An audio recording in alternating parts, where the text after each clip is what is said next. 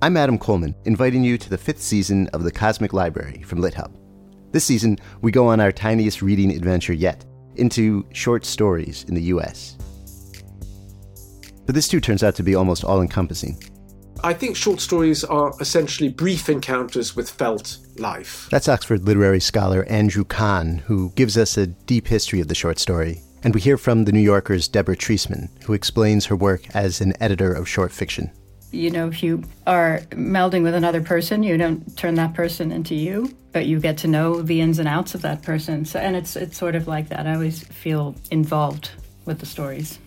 We bounce around between the history and current life of short stories with the novelist Justin Taylor. The nice thing about it going out of fashion is that it really frees you up to relate to it in a different way. This being the Cosmic Library, we make sure to go way beyond U.S. short stories, too. Here's the Washington Post critic Becca Rothfeld. A lot of Kafka short stories, I think, gesture at or describe um, sort of nightmarish geographies or architectures. And the actor Max Gordon Moore reminds us just how wild short stories can be with a reading in its entirety of Wakefield, the intensely strange, classic Nathaniel Hawthorne story. He had contrived, or rather, he had happened to dissever himself from the world, to vanish. Get ready for all that and more in a season about short stories, small windows into vast universes. It's season five of The Cosmic Library, available soon wherever you go for podcasts.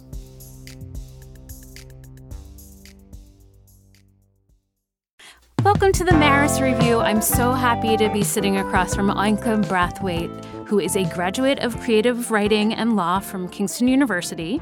But more importantly, she's the author of My Sister the Serial Killer, which won the 2019 LA Times Award for Best Crime Thriller, the 2019 Morning News Tournament of Books, and most recently was longlisted for the Booker Prize. And it's been translated into five languages, is it more than that now?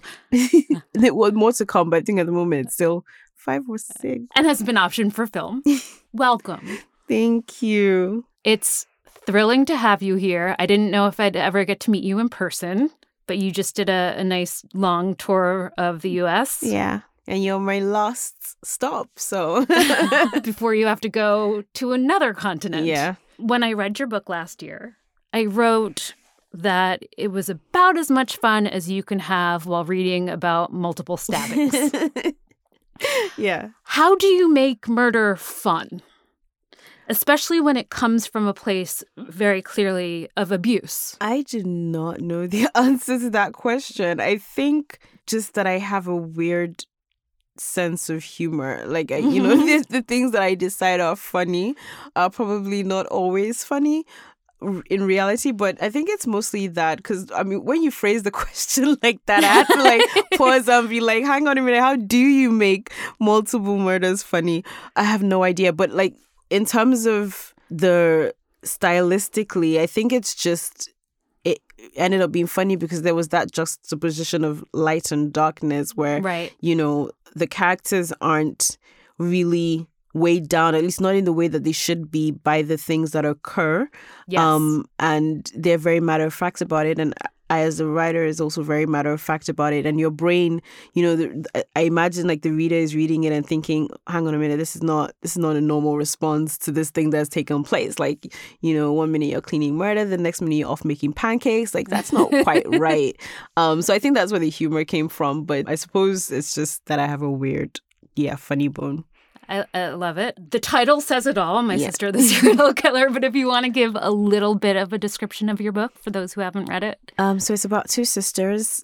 The elder sister, Korede, is a meticulous, responsible young woman. She's a nurse, and um, the younger sister Ayoola is beautiful, charming, capricious, and she also happens to be a serial killer. And yeah, so things kind of come to a head when Ayoola start catches the eye of the man that Korede is in love with.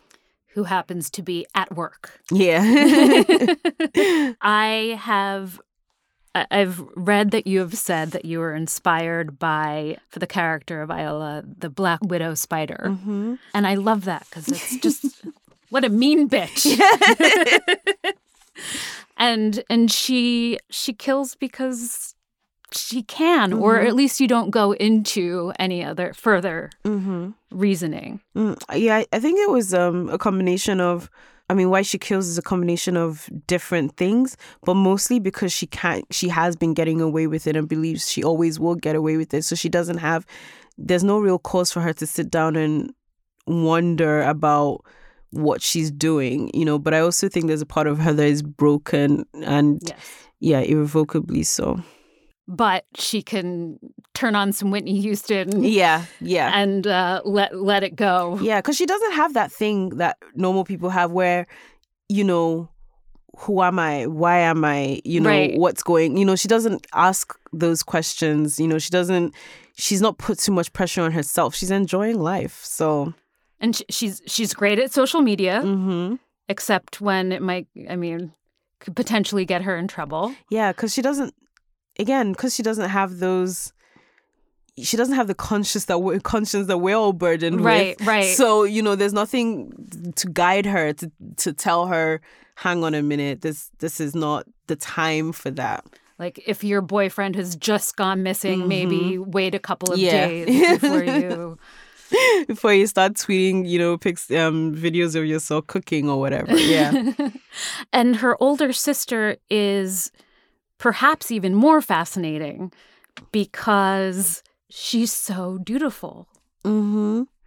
Yeah, I think Korede very early on had to take the role of protector, and she's been unable to relieve herself of that role and that responsibility. You know, aside from the fact that she is the older sister, and that already comes with its own sense of okay, I'm I'm the eldest and I, I look after my younger siblings, but you know, she had to protect Ayoola in a, in a far more under far more hazardous circumstances and I think it's left an impression on them both. So they've they've each taken their role. Right. Um, you, uh, Korede as protector and and Anayala as protectee. and it's kind it's remarkable that they stick to those roles Mm-hmm. that there isn't there they don't change that much um and this isn't a spoiler I don't think, throughout the book and i kept waiting for Korede to rebel Yeah. in some way but perhaps this is her rebellion I mean, the way I kind of like to think about it is like when you are watching a friend of you or someone you care about in a relationship that's harmful to them in some way, and you think, like, you, can't you see what I'm seeing? This this guy is bad for you, or this girl is bad for you. You know, you need to walk away. And a lot of people don't. A lot of people are not able to walk away. And I think in part is because they're not they're in the situation. They're unable to see it objectively. Yes. And I think a lot of readers felt that way towards Korede. Like, can't you see she's manipulating you? Can't you see, you know, this is not good for you? But all Korede can think about is her love and her duty and her responsibility. let's talk a little bit even th- even though i know it's it was only 9 months let's talk about a little bit of your time in the world of nigerian publishing It was really my first role as a graduate, my first full time job. I had just moved back to Nigeria as well. So I was there for nine months and then I kind of got cocky and decided I had learned all that I was going to learn. Um, it was a very small uh, Right. publishing house, and to be honest, like they mostly took on vanity vanity publishing jobs. So it was just a lot of editing, the work of 70 year old men who decided they wanted to write a memoir and who maybe usually didn't ha- do you know what it would surprise how many like i remember one so clearly because i felt like he used this memoir to sort of justify different he was like writing to some like to his naysayers or his you know like oh when this happened this was really it was a little bit to do with politics as well. Um and what these men would usually do is on their 70th or 60th or 80th birthday they would they would have the money. So they would hire firms like ours to work on their memoir then they would give it out to their friends they weren't like trying to make money off of it it was just this posterity thing more than anything else um so i very rarely got to work on the kind of projects that i thought Sure. I'd, I'd, I'd work on. That was not what my vision was. um, so I think after a while, I was like, yeah, I mean, you know, now and again, we did do some interesting things, but for the most part, I felt like, you know, I want to focus on myself and my writing career and and I left. I mean, it, it sounds like it was a completely different industry, even. Like, Yeah, no, it's not. I mean, to be fair, the. Nigerian publishing industry has the best intentions, but not a lot of money. right. um so they don't have the freedom to be like oh we're gonna you know even the way like um i remember talking to one of my editors my uk editor and he was saying about how publishing literary fiction was really just an act of passion to, for the most part because Yes. most of those books wouldn't sell Correct. you know the one that sells will sell brilliantly Mm-hmm. but the one but you can only even do that if like the company has money to From burn. other- yeah yes, from other things from other sources. so Nigerian publishers don't have that room to be like, oh, I'm just going to do this because I just love it. You know, they have to think more about where the money's going to come from so that they even have a little bit to do passion projects. And they can't do many passion projects. We have so much more writers than we do the platform for them to we don't even have enough publishing houses um so it it's it was a very tight industry It's funny because here in America, we often uh, there's there's so much industry consolidation Mm. that we also think that it's a tight industry. But I guess um, you know, Yeah. you're at Penguin Random House, and um, you're at a great imprint. yes and yeah it has many great imprints. Yeah. And there's art being made. Yeah, yeah, it's, it's definitely not. I, someone who has seen it from different sides, yeah. I also have Atlantic UK and who's seen it. Even some of the smaller translation publishers, I still can see they have more freedom than the Nigerian publishers do. And hopefully, like the industry will grow, but. At the moment, there's still so much. You know, there's not even, in, in even in terms of marketing an author, there aren't that many platforms like Right. podcasts and you know things dedicated to giving an author an opportunity to be seen and heard. Hmm. Yes, and again, in America, we would say yes. like, yeah. Where you put stuff in, everything is, you know, but in perspective, you're like, oh, Yes. hang on a minute, where, yeah. correct. And so you left the publishing company and you were you wrote stories. Um, yeah, I, I, I worked for my, after that, my dad kind of tricked me. So I ended up working for him for a few years um, before I left and started working for myself full time. So I would do um, freelance. So I took on a lot of freelance jobs in those days. Also, while I was working for my dad, I did a lot of freelance work. So um, I did some freelance writing projects, editing projects, um, graphic design projects. And then I, I have read elsewhere about how you wrote My Sister the Serial Killer in kind of in a very compressed Yeah. amount of time. Mm-hmm. It sounds like it was like a fever dream. Yeah, it felt like that because also I wasn't. It wasn't meant to be my main project. I was working on Right. something else, so I thought I needed. You know, I just thought, look, you need to get out of your own head, write something fun and ridiculous, write something for you, and so I gave myself a, sh- a short amount of time to do it, mm. and I told myself you got to complete it. I told myself it was a novel novella. I gave myself a few challenges, and that's what I did. You know, because I needed it. I thought it was a way to exercise my writing muscles and i thought okay once i get this out i'll be able to go back to the to the main project And, have you gone back to the main no project? i haven't That's okay. i haven't i mean i think i have a little bit now and again but it still isn't doing i'm still almost having the same issues with that i had then. And in the meantime i've done other stuff. So i Oh, think great. yeah so i you know i just i needed to get it out. Um i did it's not even getting it out. I needed to free myself. And and this book was a way for me to do that I love it. Talk to me a little bit about the idea of the serial killer in either literature or film or where, wherever we, we, we learn about these things Mm-hmm. and how that affected your portrayal. I think just generally like a lot of Law and Order, even though I mean, love Law and Order. Sure. Um, well, these crime shows I I used to consume. I still sort of look for because I I love procedurals, and I don't think there are as many as there used to be.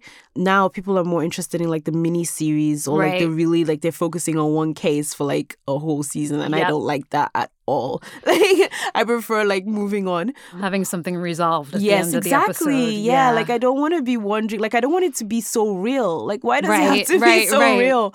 I was I watched I think every single episode of Law and Order and Law and Order Criminal Intent. So those kind of things, and then just generally now and again I would read up on serial killers because it was just you know they were fascinating. Even though I still feel I feel like non multiple murderers are more fascinating because serial killers act mostly out of compulsion so there's not a lot of motive there Right. but like i like the the idea of oh why did this person kill her sister why did she kill Mm-hmm. her best friend like i find that more interesting but there is still something quite seductive about the idea of this individual who just and how long it takes them to get caught and how you know just Right. yeah um some of them have types and and that sort of thing so i guess like you said it earlier a lot of it was also just the idea of the black widow spider and how Mm.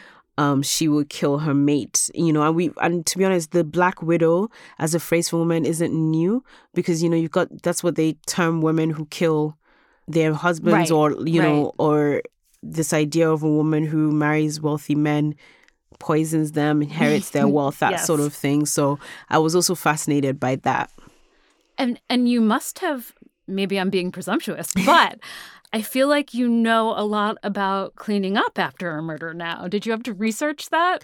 um not so much i mean i did research on bleach Yeah. um, I did research that, but not the technicalities of it. Again, because I consume so much of that sort of literature and that sort, um, those kind of TV series and stuff like that. so it's kind of ingrained. Yeah, and also because I used to like I remember thinking at one point that hang on a minute, I feel like these TV shows are showing you how to get away with, as opposed to like, you know, teaching you some moral lesson about why you shouldn't do these things. They're actually giving you like, oh, that person in that movie I watched did this, This thing, but you know, but they got caught because they forgot this particular aspect of it. So I I, won't. won't. exactly. Um. So there was definitely that, but also the fact that I studied in Lagos made it a lot easier for me because, as far as I know, we don't have that sort of sophisticated tech. So I didn't have to get into Mm. like, oh, the, are the cops gonna come and use their little blue light thing to? Right. Yeah. Oh, interesting.